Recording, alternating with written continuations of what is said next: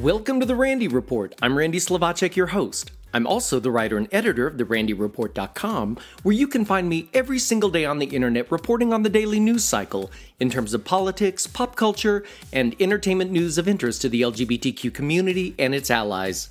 In this special Only Good News episode of the Randy Report, the United States Supreme Court handed down a landmark decision in favor of LGBTQ rights protecting us in the workplace. A federal judge ruled the daughter of a same sex married couple was indeed born a U.S. citizen after the State Department tried to claim she was born out of wedlock. Pride celebrations may have been canceled, but I've got a list of virtual Pride events you can attend from the safety of your own home. Plus, some awesome coming out stories, as well as what to watch this week. All that and more in this episode of The Randy Report.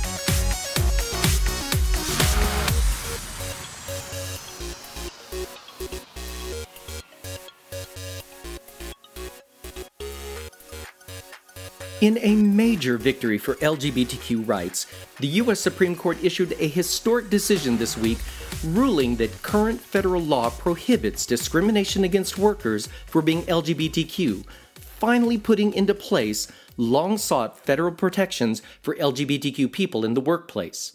The ruling, a 6 to 3 decision, finds that anti LGBTQ discrimination is a form of sex discrimination which is banned under Title VII of the Civil Rights Act of 1964. Donald Trump's administration had filed a brief with the Supreme Court urging the justices to rule that it's legal to fire workers because of their sexual orientation. The court heard oral arguments for three consolidated cases last October. Two cases involved gay men who were fired from their jobs in Zarda v. Altitude Express and Bostock v. Clayton County, and a third case involving a transgender woman who lost her job in RG and GR Harris Funeral Homes Inc. v. Equal Employment Opportunity Commission. U.S. Associate Justice Neil Gorsuch, one of the most conservative members of the High Court, wrote for the majority, quote, an employer who fires an individual for being homosexual or transgender fires that person for traits or actions it would not have questioned in members of a different sex. Sex plays a necessary and undisguisable role in the decision, exactly what Title VII forbids. End quote.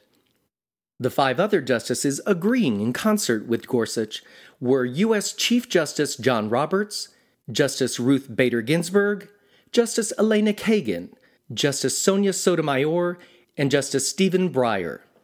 Traditionally conservative leaning justices Samuel Alito, Clarence Thomas, and Brett Kavanaugh issued a dissenting decision. Boo. While I was thrilled about the 2015 Obergefell ruling, which made marriage equality the law of the land, this is actually a more widespread decision for LGB Americans since everyone isn't married, but practically everyone has to work for a living. And this is the biggest legal decision for transgender Americans in the history of the nation. Adil and Ro Kiviti, the married couple that sued the State Department over their child's citizenship, got an early Father's Day gift this week. A federal judge ruled in their favor, granting their daughter Kesem full American citizenship and set a precedent for other same sex couples nationwide. The State Department had initially denied Kesem citizenship, claiming that she was born, quote, out of wedlock. A surrogate gave birth to the girl in Canada in 2019. The Kivitis both hold U.S. citizenship, though both immigrated from Israel. Ro became a citizen in 2001, while Adil received his citizenship in 2019 the couple did not encounter the same resistance upon the birth of their son, who was granted full citizenship at birth. The U.S. State Department denied Kesem citizenship because, though she was genetically the child of Adil, he had not lived in the United States for more than five years, a requirement historically applied only to non citizen residents. Ultimately, Judge Theodore Chuang rejected the U.S. State Department's argument on the grounds that both Adil and Roe hold U.S. citizenship and resided within the country, paving the way for Kesem to hold a U.S. passport and citizenship. One of the lawyers who represented the couple, Lambda legal attorney Omar Gonzalez Pagan, said in a statement After this week's Supreme Court victory affirming that LGBT people cannot be carved out from laws prohibiting discrimination in employment, today's victory confirms once again that married same sex couples cannot be carved out from laws tied to marriage, as is the Immigration and Nationality Act. The Immigration and Nationality Act does not distinguish between the marital children of same sex and different sex couples. As the court noted, to do so would violate the clear terms of the law and raise grave constitutional concerns. The State Department has not yet announced if it plans to appeal the decision. The coronavirus pandemic might have forced us to reimagine how we honor Pride Month, but one thing is certain the spirit of Pride is very much alive. I wanted to share just some of the virtual Pride events you can attend from the safety of your own home in the coming days. First, HBO's Human by Orientation is a series of free digital live streamed events, including performances by Janelle Monáe and Kim Petras, along with a drag brunch and the queens from We're Here and a voguing class inspired by Legendary on HBO Max. The events began this week and will continue through Sunday, June 28th at 8:30 p.m. Eastern Time on Human by Orientation's website. Next, Them's Out Now Live is a star-studded Pride live stream including celebrity appearances and musical performances hosted by them, Condé Nast's LGBTQ outlet.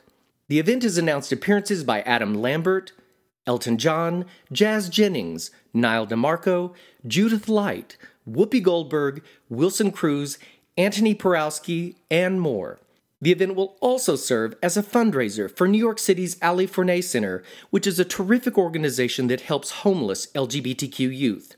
Don't miss it on Monday, June 22nd at 8 p.m. Eastern Time on Them's YouTube channel. And how about this? Global Pride 2020, a 24 hour live stream from Pride organizers around the world featuring musical and artistic performances, speeches from activists, and addresses by public figures. Organizers are putting black LGBTQ lives front and center this year. Todrick Hall will host the event. Don't miss it on Saturday, June 27th from 12 a.m. to 12:59 p.m. I'll have the links to all of these in the show notes. Spanish pop star Pablo Alborán came out as gay this week in a touching message to fans posted to Instagram. He began, As you are all aware, the world has been giving us bittersweet news lately. We all feel strange, reconsider our lives, careers, what does and doesn't make us happy. I think we often forget the love that unites us, that makes us stronger and better humans. Today, from that love, I have the need to share something very personal. Today, I want my voice to be louder and for it to have more value and weight. I'm here to tell you that I'm homosexual and it's okay. Life goes on, everything will remain the same, but I'm going to be a little happier than I already am, said the artist who's been nominated for two Grammy Awards and 17 Latin Grammy Awards. He continued saying, I've been lucky enough to have been raised at a home where I had the freedom to be who I wanted to be. But unfortunately, there are so many people that did not have the same experience I did. That is precisely why today, with no fear, I hope I can make somebody's journey easier with this message. But above all, I do this for me. The 31 year old artist concluded saying, Music is freedom. I want to feel as free as my songs. I want to be coherent consistent, 100% true to myself. A warm hug, live it up, life's too short not to. And coming out story number two this week Chilean basketball player Daniel Arcos revealed in an emotional letter posted to Instagram that he's gay and announced he is ready to live, quote, proud and free. According to a translation of his post on Outsports.com, he wrote, I waited for this day for a long time, a personal challenge with new rainbow colors on my shirt, colors that before I looked with shame and that today I decide to wear with pride. The 6'3 Arcos plays small forward for CD Castro team in the Chilean top professional basketball league. In his essay, Arcos shared he's been living a life of fear, regret, and doubt, constantly denigrating himself for being gay. He shared that after an intimate encounter with another man, he felt as if he had, quote, done something really bad, and admitted he was afraid to share it with someone and be judged because he was already doing that himself. Arcos pushed these feelings away and continued on with his life because he had goals to meet, both on and off the court. This meant, quote, a lot of sport and study, hoping that time would take care of doing its thing and bring him some inner peace. He said he avoided uncomfortable questions and lied and silenced himself when he saw instances of homophobia and hate speech from his peers. Arcos eventually grew tired of living a life of fear and decided this was the time to reveal the truth to his family and trusted friends. He said in his post, I know that this message might generate ridicule, discomfort, and even hate, but I have the privilege of having my family and my friends on my team. Now that he's happy living out and proud, he wants to share with others the importance of living free of fear and regret. He concluded his post with Everyone has their experiences, and they experience them in their own way. But the important thing is to live as we want as long as we are happy. Congratulations to Pablo Alboran and Daniel Arcos for living your most authentic life. Happy Pride! While many of us still spend a lot of time at home thanks to the coronavirus pandemic, here's a list of what to watch this week. First up, Season 2 of The Politician debuted this week on Netflix. The new season picks up three years after the first left off, with openly gay Peyton Hobart, played by Tony Award winner Ben Platt, trying to land a New York State Senate seat. The new season adds two new regulars LGBTQ favorites Judith Light and Bette Midler as Peyton's Senate opponent and her campaign manager, respectively. As with the first season, the very talented cast offers enough invitation to watch, and I'm happy to report that the original cast doesn't get upstaged by their new co stars. Everyone gets a moment to shine. Adding to the fun are Judith Light's self absorbed, sex craved senator and Bette Midler's manic manager, which takes the new season to a whole new level of crazy. The entire second season of The Politician is available now on Netflix. With her third foray into feature film documentaries, director Ivy Meeropol delivers a deeply personal indictment of the most evil man in American history, Roy Cohn. The film, titled Bully, Coward, Victim The Story of Roy Cohn, chronicles the life of the closeted gay man who eventually died of AIDS. Cohn made a career as a mob lawyer and far right political operative, mentoring unsavory figures like Richard Nixon and Donald Trump into their corrupt administrations. Cohn also helped convict and frame Julius and Ethel Rosenberg, the notorious Soviet spies, and relished sending them to the electric chair. As the granddaughter of the Rosenbergs, Meeropol has every reason to hate Cohn. What's stunning here is that she somehow manages to show an amount of empathy for the man. I'll note that Bully Coward Victim does feature some story overlap with Matt Tyrnauer's previous film, Where's My Roy Cohn, the film manages to find its own unique identity as Meeropol attempts to find the humanity Cohn himself couldn't show anyone. Bully Coward Victim is now available on HBO Max. And Broadway Cares Equity Fights AIDS will sponsor a one night only stream presentation of the 2013 multi actor performance of David Drake's award winning play the Night Larry Kramer Kissed Me on June 28th at 7 p.m. Eastern to benefit the Provincetown Theater. After joining the activist group ACT UP, Drake began writing autobiographical monologues about the AIDS crisis that eventually became the one man show about this critical point in American history. Drake won an Obie Award for his work, and the original off Broadway run at the Perry Street Theater produced by Sean Strub and Todd Viola, became one of the longest running solo shows in New York theater history. In a press statement, Drake said, quote, as Larry Kramer was such a formative figure for me and several generations in the LGBTQ community, it seems absolutely appropriate to stream this virtual event as a salute to his towering legacy at the conclusion of Gay Pride Week on Sunday, June 28th.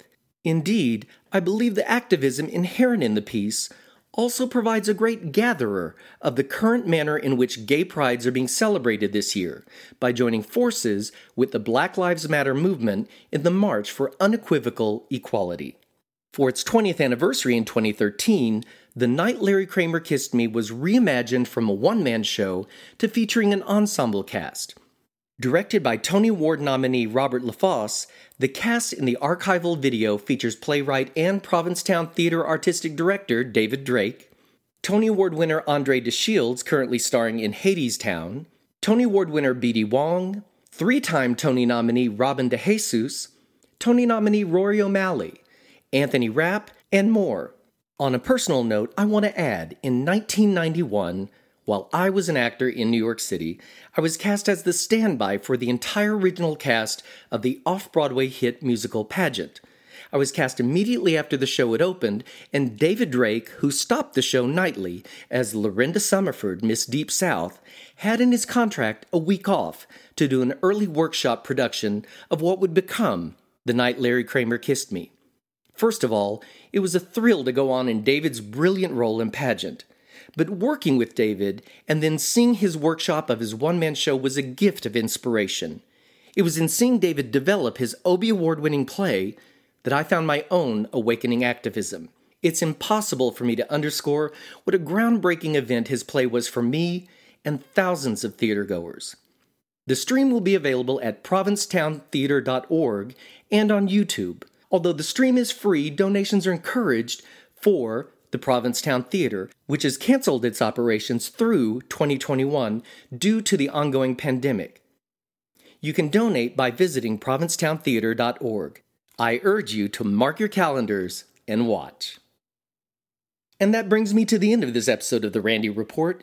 If you enjoy catching up on LGBTQ news in a quick podcast, I'd appreciate it if you wouldn't mind sharing it with your friends. I like to think of the Randy Report as the 60 minutes of gay news, only shorter.